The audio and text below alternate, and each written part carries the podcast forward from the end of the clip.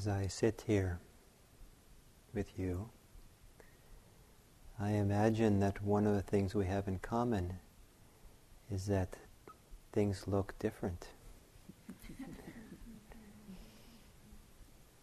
I've never, I've been in this hall many times over the years since it was built. And the hall, amazing, spacious hall with windows that look beautifully out across the valley. So much of it stays the same, but the world of people changes in this hall. I've seen a lot of change. People come and go, and, and I've never s- seen the room this way. With so few people sitting out there. And you all have sat here for a month, and suddenly five barbarians show up. And you probably connected in some ways, got used to the wonderful February teachers, and then we appear. Different lineup. So um, I'm very touched to be here, sitting in the room with you. I, it's very, very special, I think, that anybody has the opportunity to go on retreat like this, to go for two months, go for one month. And um, it's something I wish that everyone could have a chance to do at least once in a lifetime. And for some of you, maybe this is your time. It's a very, uh, I think it's a really beautiful thing to do. It's a courageous thing to do. And it's very different than what most of our society tells us we should be doing. And, um, and for us as teachers to come in and step into the middle of your two month retreat, uh, I certainly feel like we should do it with care and uh, uh, sensitivity to the practice and the work that you've done. So some of you don't know me, I'm Gil Fronsdal. And uh, some of you don't know the other teachers, it's Donald, Roth, uh, Donald Rothberg here, and John Travis at the end, and Mary Grace Orr here, and Heather Martin at the end over there. And Teja uh, will be doing our Qigong, he's a Qigong teacher, or Qigong master. We'll be doing the movement uh, in, the, in, March. And uh, Sharda is, uh, is around, but she, went, she lives close by, so she went home for the evening. We've been already meeting. Over the trans- we met with the February teachers. And it might not be obvious to you, but we give a lot of care uh, to making sure that this transition goes as smooth as possible because it can be rough uh, for the, especially those of you who stay on um, to have so many people leave and then have an army of people show up tomorrow. And so we're doing our best to kind of make it manageable for you, and hopefully that's the will be the case.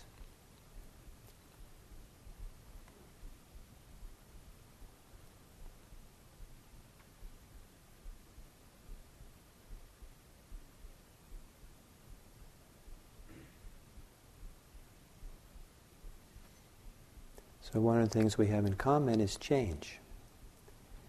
And I think uh, I'd like to talk a little bit about change, about impermanence, since it really lays at the, at the heart of what Vipassana practice is about.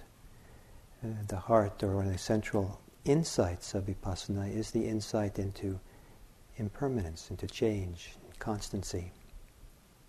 And I'm sure some of you have heard a lot of talks about this topic.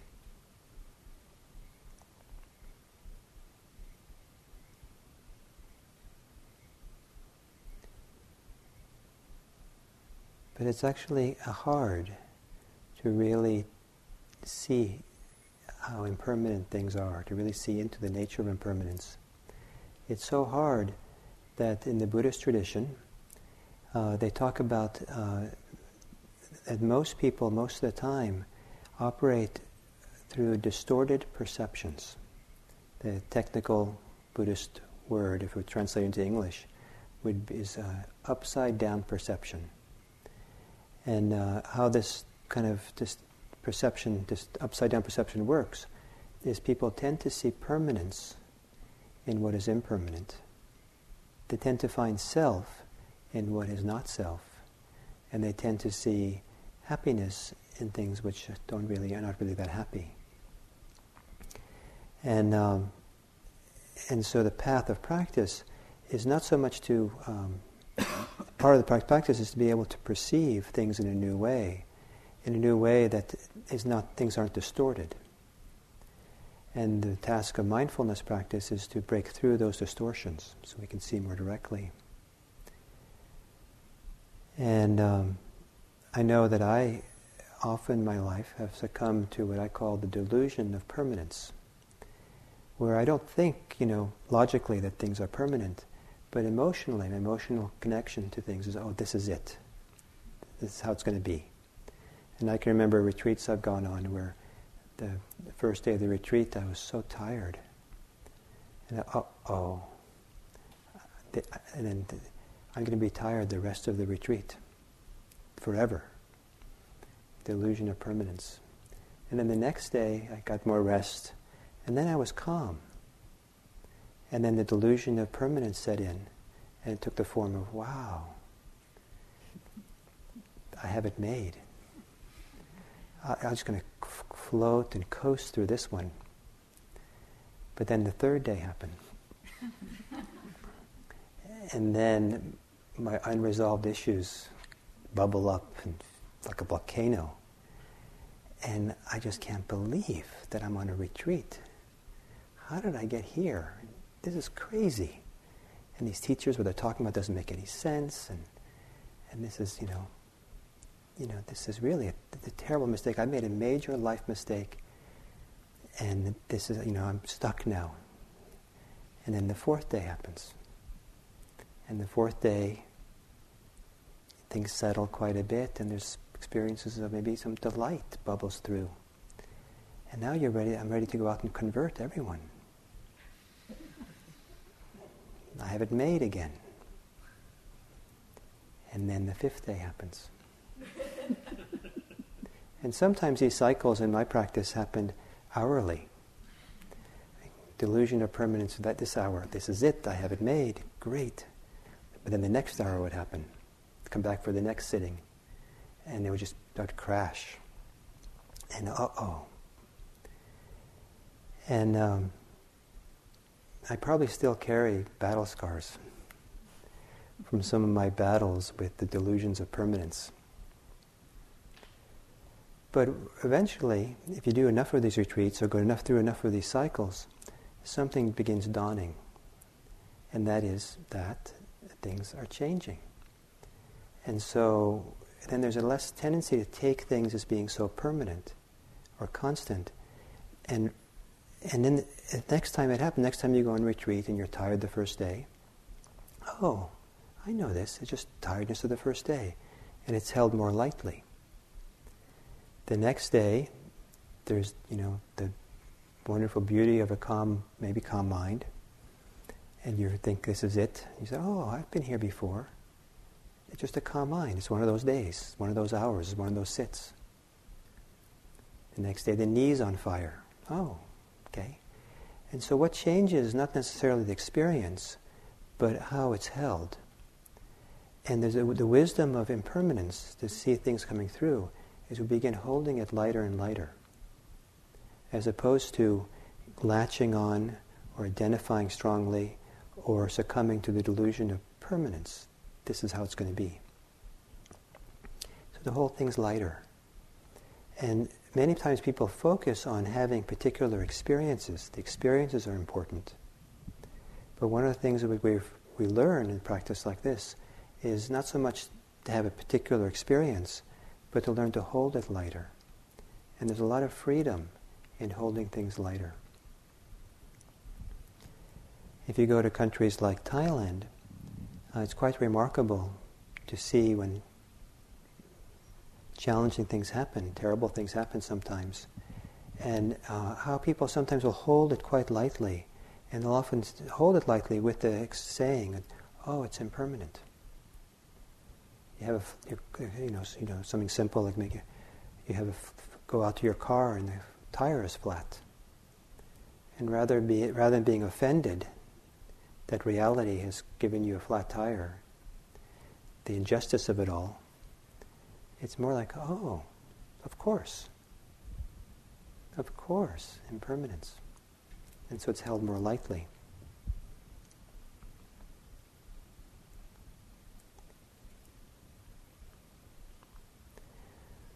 When, um, and this way that we hold it is very important. When I was ordained as a Zen priest many years ago, the ritual didn't mean, anticipating the ritual was going to go through, I didn't, I wasn't ritual oriented, didn't think it would have any meaning particularly. But I was really struck by how deep it affected me, the ritual I went through. And, and I had the language to myself that um, now that I was ordained as a Zen priest and joined this lineage of ordained Buddhists, I was a child of the Buddha. And as a child of the Buddha, I was kind of like I was accepted as I was, as I am. And it was a wonderful feeling to feel completely accepted. And the same time, and this is at the same time, I became much more acutely aware of my shortcomings. And I loved that juxtaposition of feeling somehow like it was okay to have all these shortcomings. I was accepted and become more acutely aware of them. Because, and then I became interested in how to overcome those shortcomings, work through them, dissolve them, resolve them. But, it, was, I didn't have to because I was a child of the Buddha. This was my language back then. Or the way the Zen Center, they talk sometimes, they, had this expression, that uh, it's, it's supposed to be said in a certain way. It's supposed to be said something like this You're perfect just the way you are. And there's room for improvement. And this juxtaposition is holding a both, holding it lightly, holding oneself lightly. And I think coming into retreat like this, being on retreat, that I think we're all, if you accept my language for the moment, uh, kind of children of the Buddha, or accepted, or taken, taken as we are. This is a place where we all can be as we are, accepted as we are, all the differences and uniqueness we have. And there's room for improvement. And there's ways in which you can engage more deeply with who you are. And I think that uh, practice like this, being on retreat, I hope that it bo- both creates a sense of safety and comfort or meaning that's nourishing for us all. And I hope that it also challenges us. If it doesn't challenge us, then I don't know if it's going to have you know, some really great value in our life. It's very important to be nourished. If it doesn't nourish you, that's also a problem. But I think it's lovely if it could be both. To be nourished and to be challenged. And this, the teachings about the upside down views, upside down perceptions, is meant to challenge us. Vipassana practice is meant to challenge us as much as it is to nourish us. And one of the ways it's supposed to challenge us is by challenging the way that we perceive, the way that we interpret, the, the way that we understand ourself and our world that there has to be a willingness to enter into the practice, enter into our life with a question mark. Perhaps the way that I've understood myself, perhaps the way I've understood what life is about, maybe it's not quite right. Maybe there's a little bit upside downness to it. Maybe there's other ways. Because if we don't have that little question mark around our, all, our views, our understanding of self, and all that, then it's very hard to step out of that world. And unless we step out of it, it's hard to break the strong identifications, the strong attachments we have to our sense of self, to our views, to how we think they're supposed to be.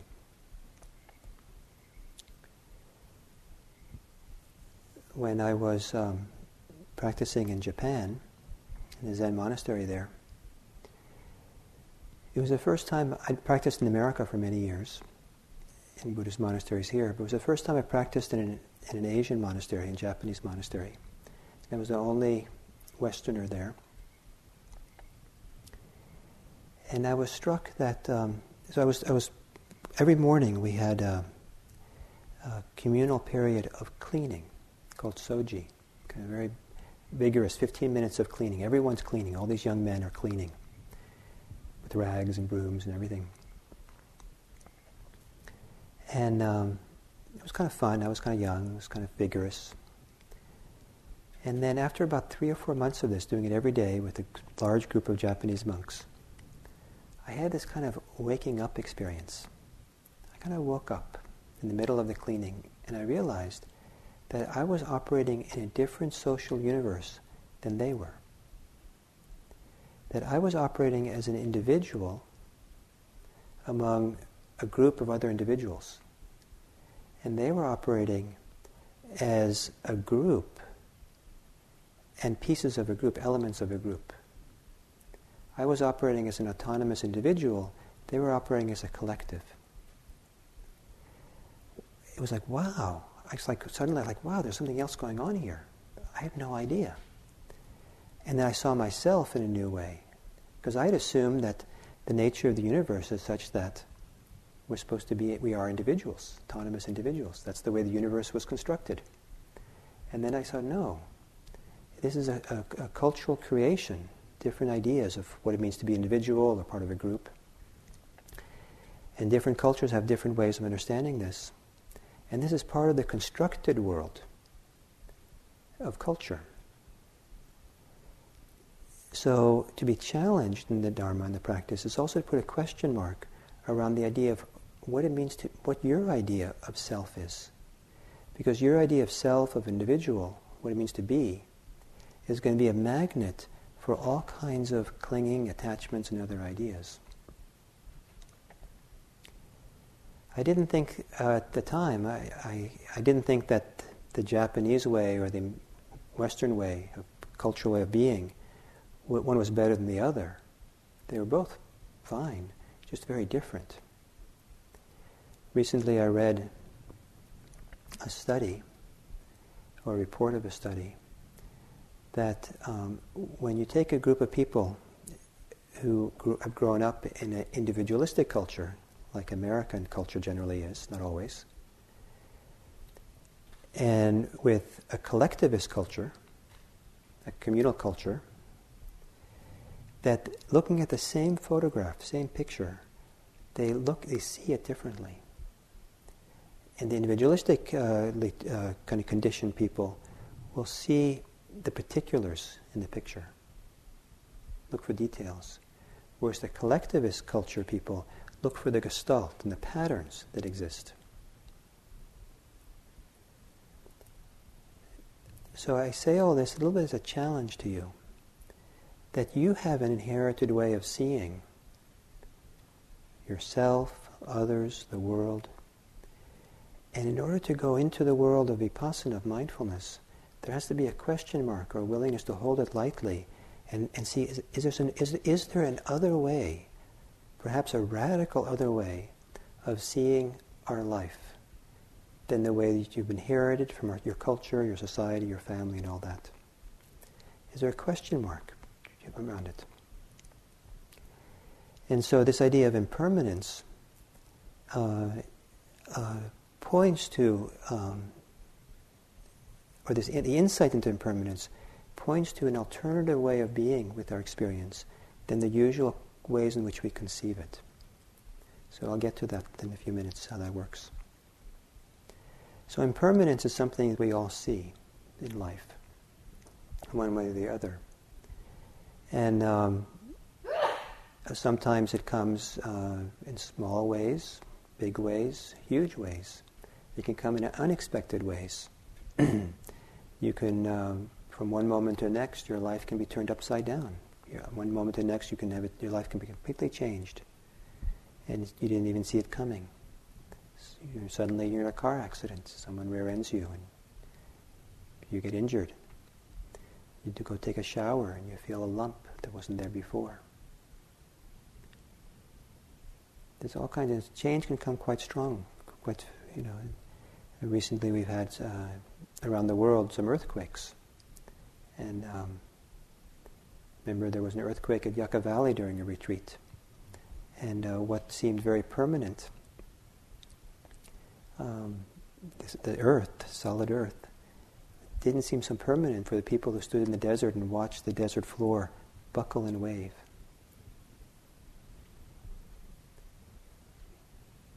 So we can see this impermanence in that way, and it can be a big challenge to us. How do we hold that? How do we relate to that?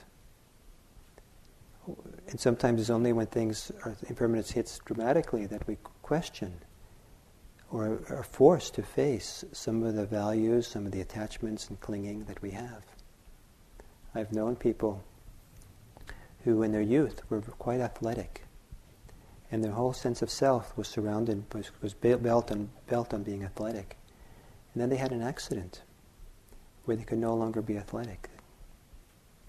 And it was a lot of grief, and a lot of anger. But coming through the other end, they, would, they said, that was the best thing that ever happened to me. Because I had not realized how deeply attached, identified I was with the, uh, that kind of the worldview, the identity of being an athlete, and how much I, I had narrowed my life around that. And now I found something actually different and more meaningful for me by having that yanked away. Impermanence is not only just not just bad news; it also can open up possibilities for us. And all human beings have to contend with the obvious forms of impermanence: sickness, old age, and death. And I, we hope, we, our hope is that mindfulness practice can help a lot to help us understand, again, how we relate to all these changes. Can we relate to it in a lighter way without the resistance and fear?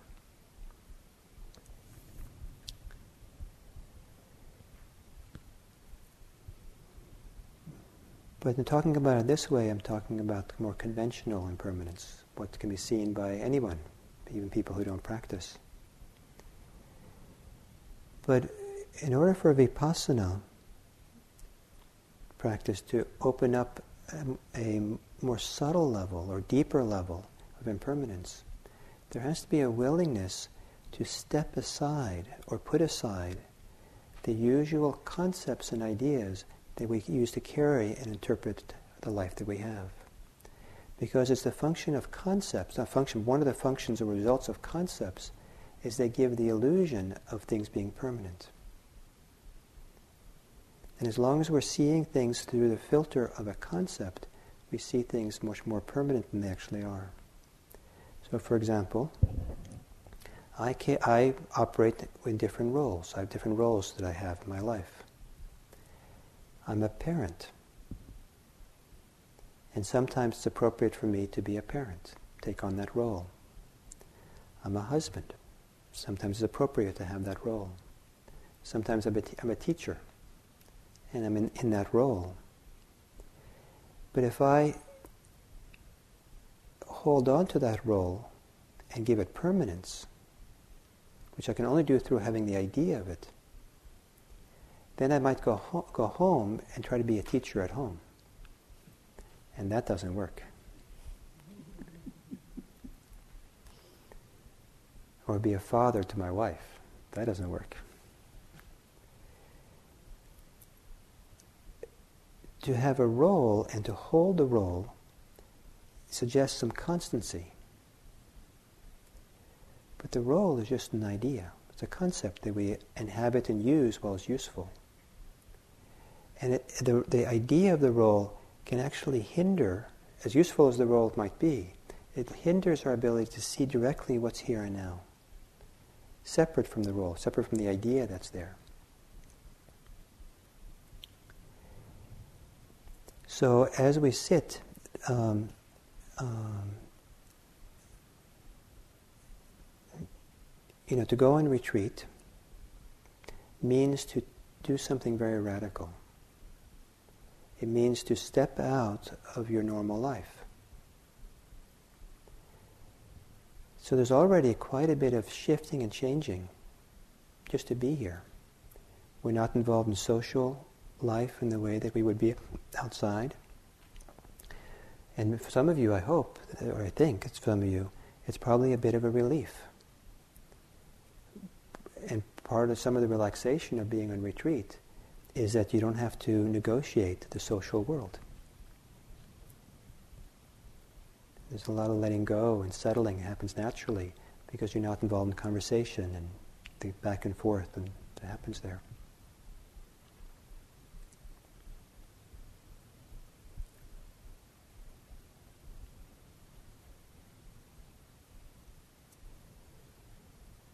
So then, but there are other kind of stepping, putting aside that we do when we do mindfulness practice.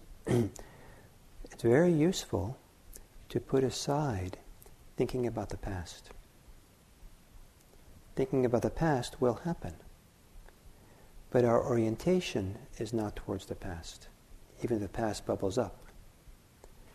We put aside the orientation about thinking about the future.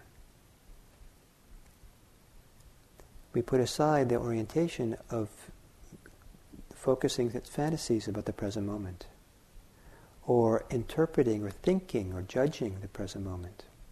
All those things will happen, but there's an understanding this is not what I'm here to do. Not to be critical, not to feel like it's wrong to have those things happen, but not to be oriented towards them. Not to validate them as, oh, this is what I should be doing. They're fine in and of themselves to do those kinds of things, but they all involve thinking. And when we start thinking, thinking is the one the vehicle for beginning to assign permanence to our experience.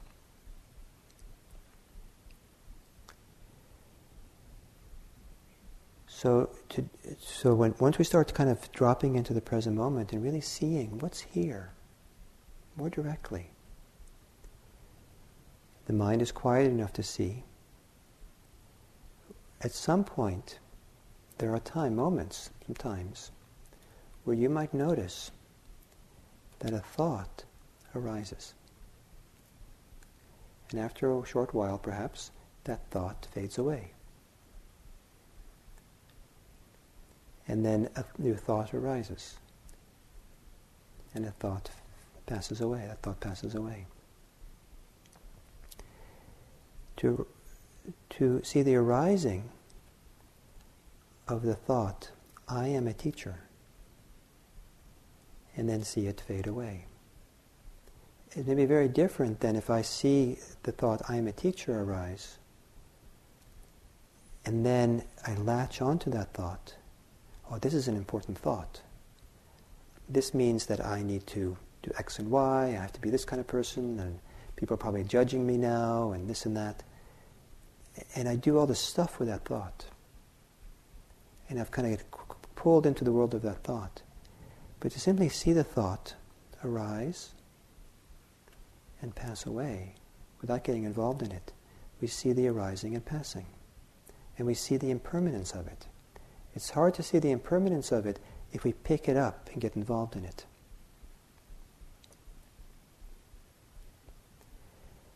But if, if there are those moments occasionally where you might see the arising of thought and the passing of it, and then before the next arising, who are you? Who are you in that space where you have no thoughts to tell you? If you don't have th- if thoughts aren't available to tell you who you are, who are you? You still are.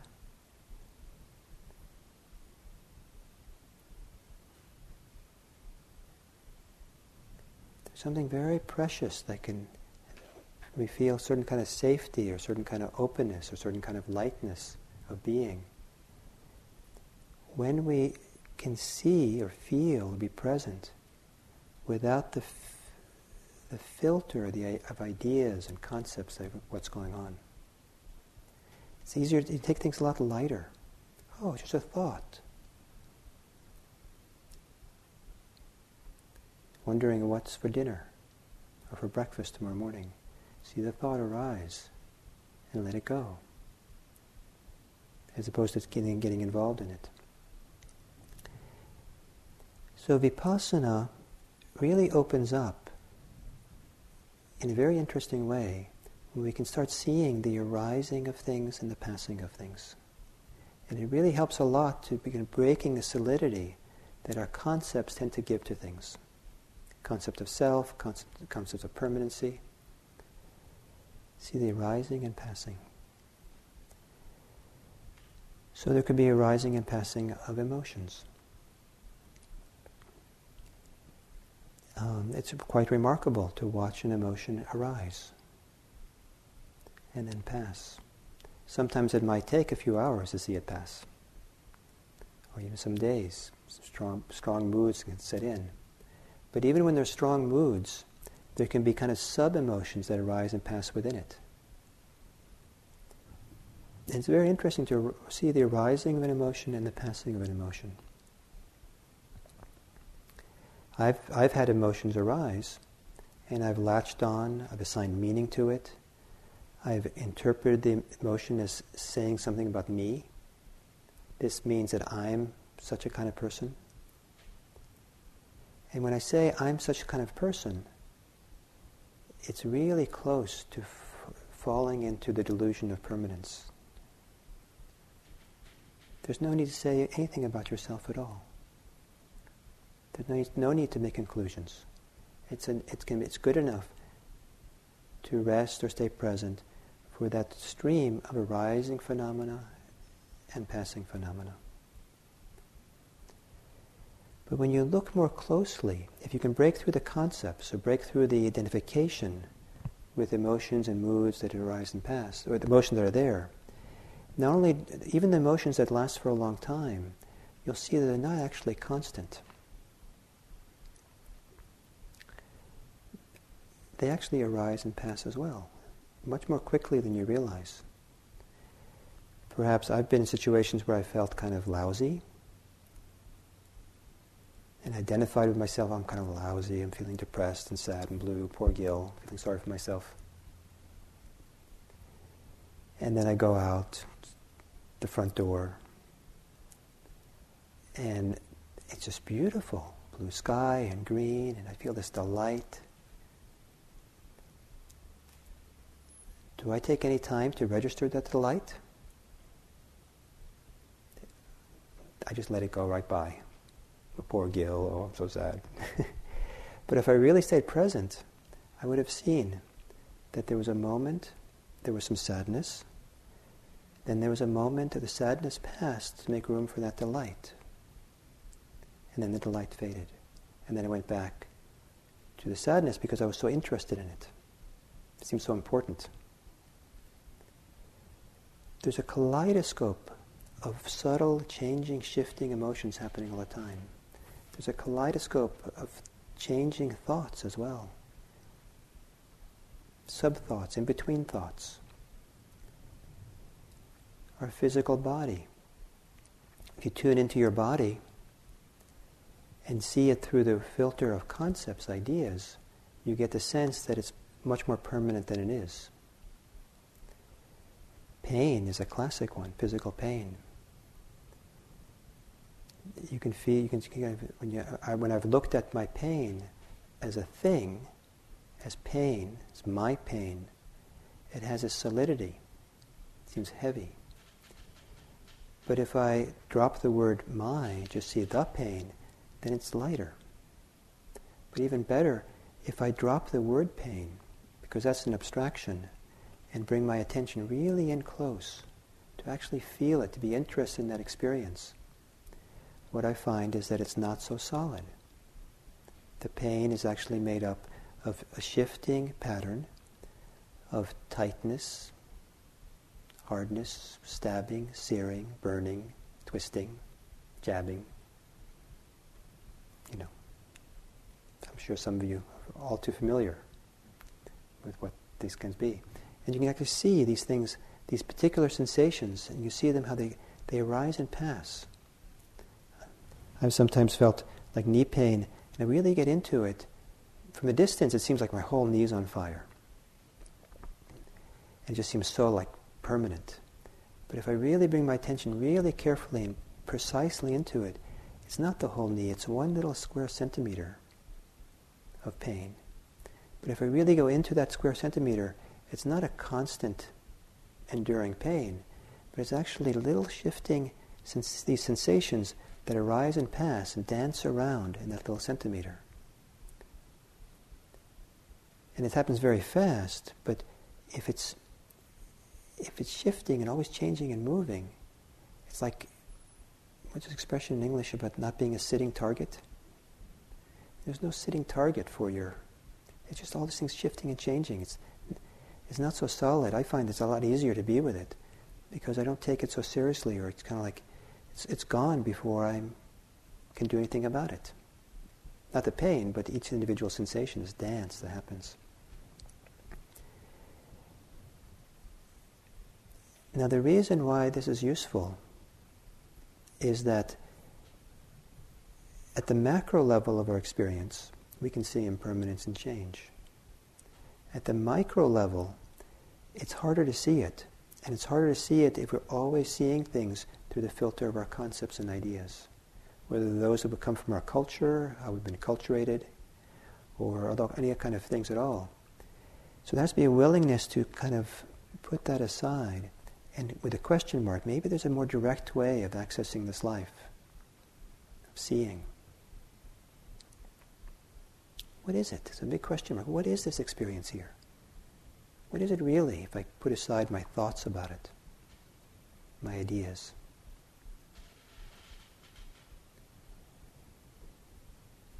And then we start seeing, and, and the building block for the macro level is the micro level.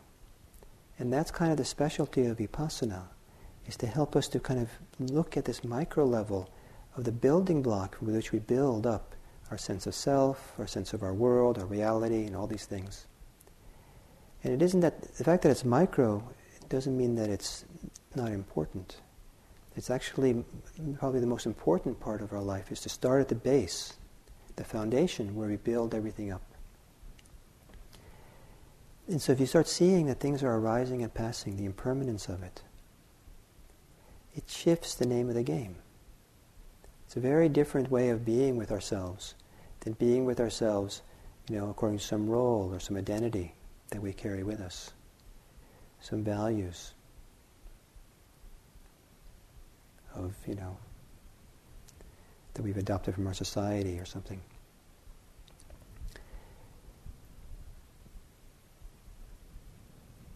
So, the, so the, I think a really important question for a Vipassana student is how, how can you reorient yourself so that you're willing to suspend for the time being some of the common and usual ways in which you conceive of, think about who you are, what you are, what this world is about, even what the practice is about. Put that aside so you can be really right here and enter into the, this moment to start seeing what is actually going on when I, when I don't see it through an idea, when I don't relate it back to myself.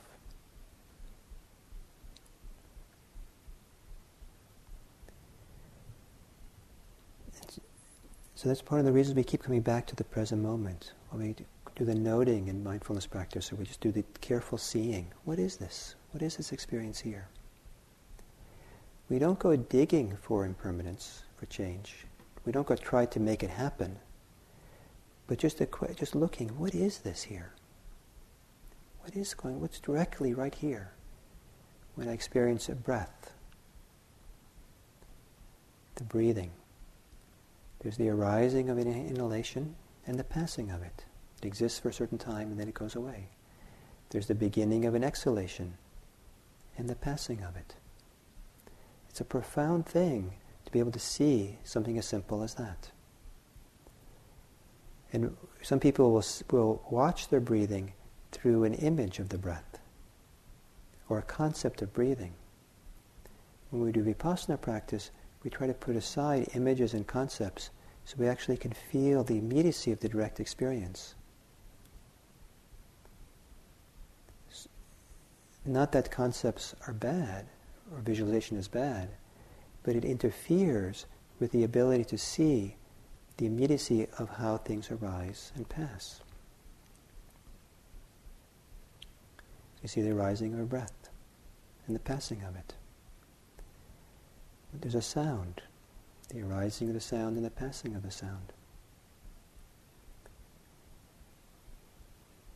A thought arises that wasn't there before. And perhaps if it's a juicy thought, it comes with a rising of body sensations. And then those thought fades, and sooner or later the body sensations pass away as well. And there's all these changes through the day. Sometimes the change in impermanence is fast, sometimes it's slow. And to begin appreciating how things are constantly changing and shifting, and or, or appreciating the shifting and changing nature of things, is very helpful in the process of lightening up, of not grabbing and holding and clinging, or wanting things to be a particular way.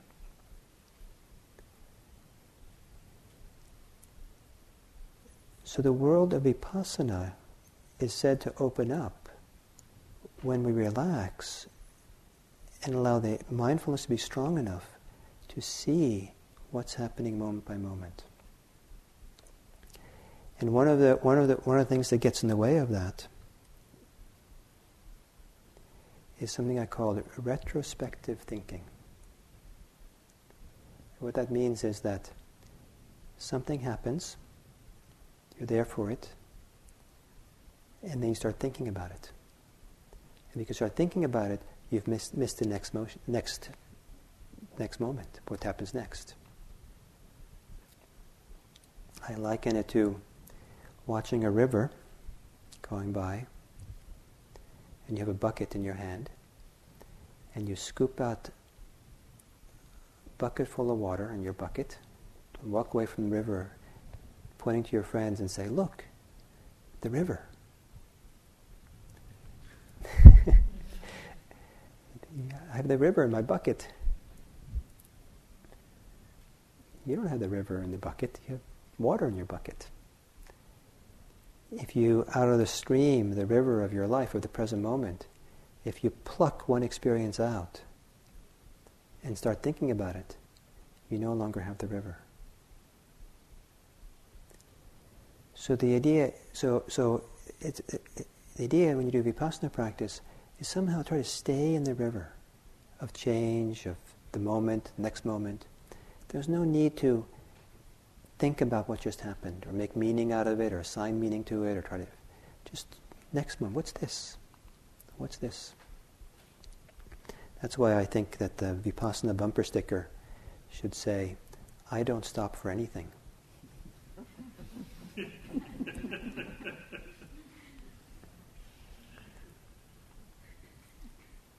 Just the next thing. Just to be present for this, present for this.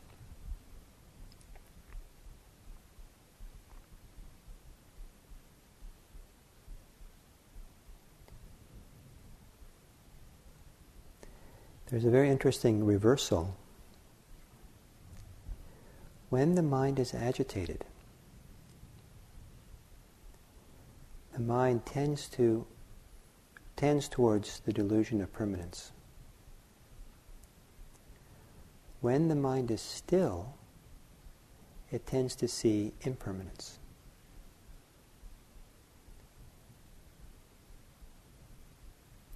So as we, so that's why it's so important to be at ease, to relax, to be feel like you're the child of the Buddha, to feel you're perfect the way you are. You are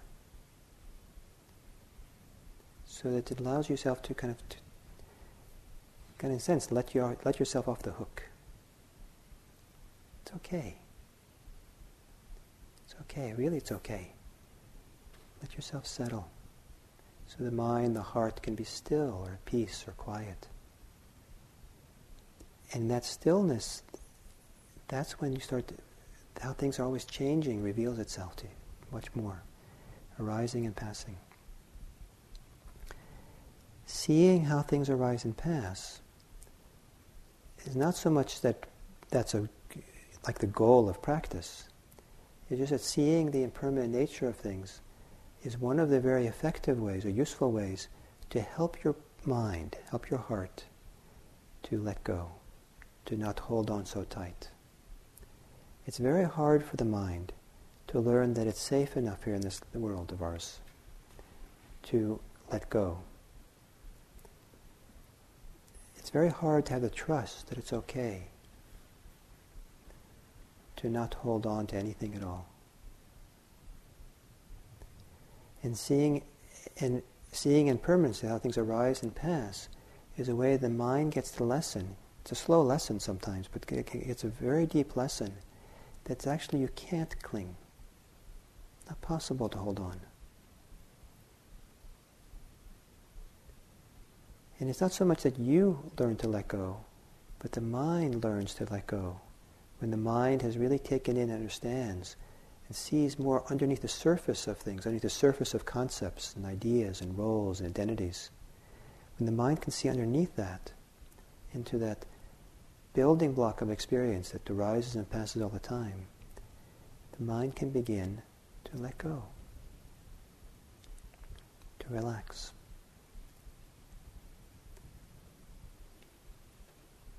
And the mind can learn that it doesn't have to be anything for anybody. It has nothing to prove, no identity to build up.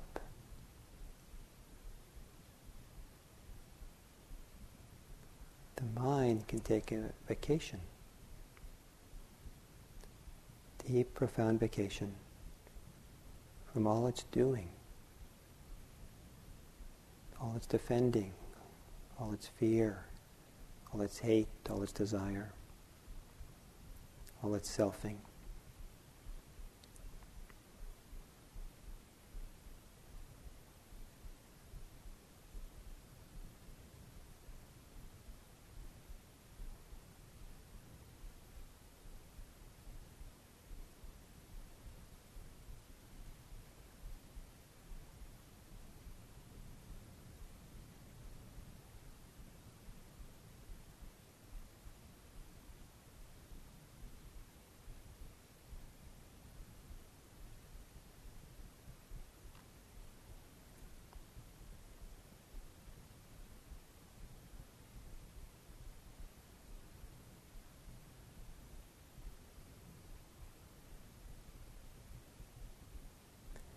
So I haven't met any of you here in the retreat yet, so I don't know where you're at in your practice and what's happening. But I offer this talk with the idea that perhaps you can see, look yourself at your experience, what's going on. And are there some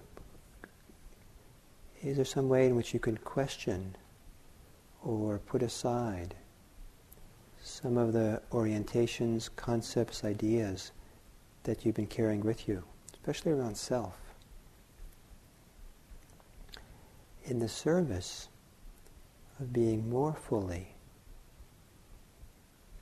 in this moment, more fully in the stream, the river, more fully seeing how moment by moment there's a phenomenal display of things arising and passing that will help you feel more at ease, more settled,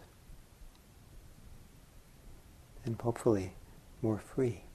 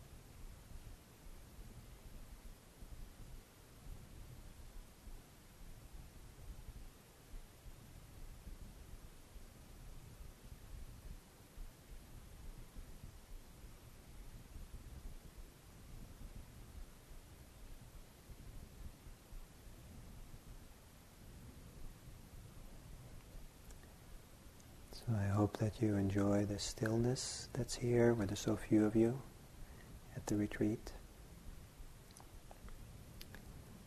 And that when change comes, that you hold it lightly. Thank you.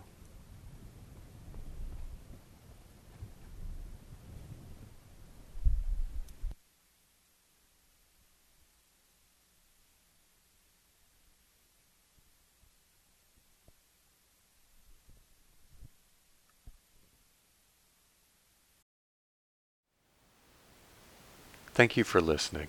To learn how you can support the teachers and Dharma Seed, please visit dharmaseed.org slash donate.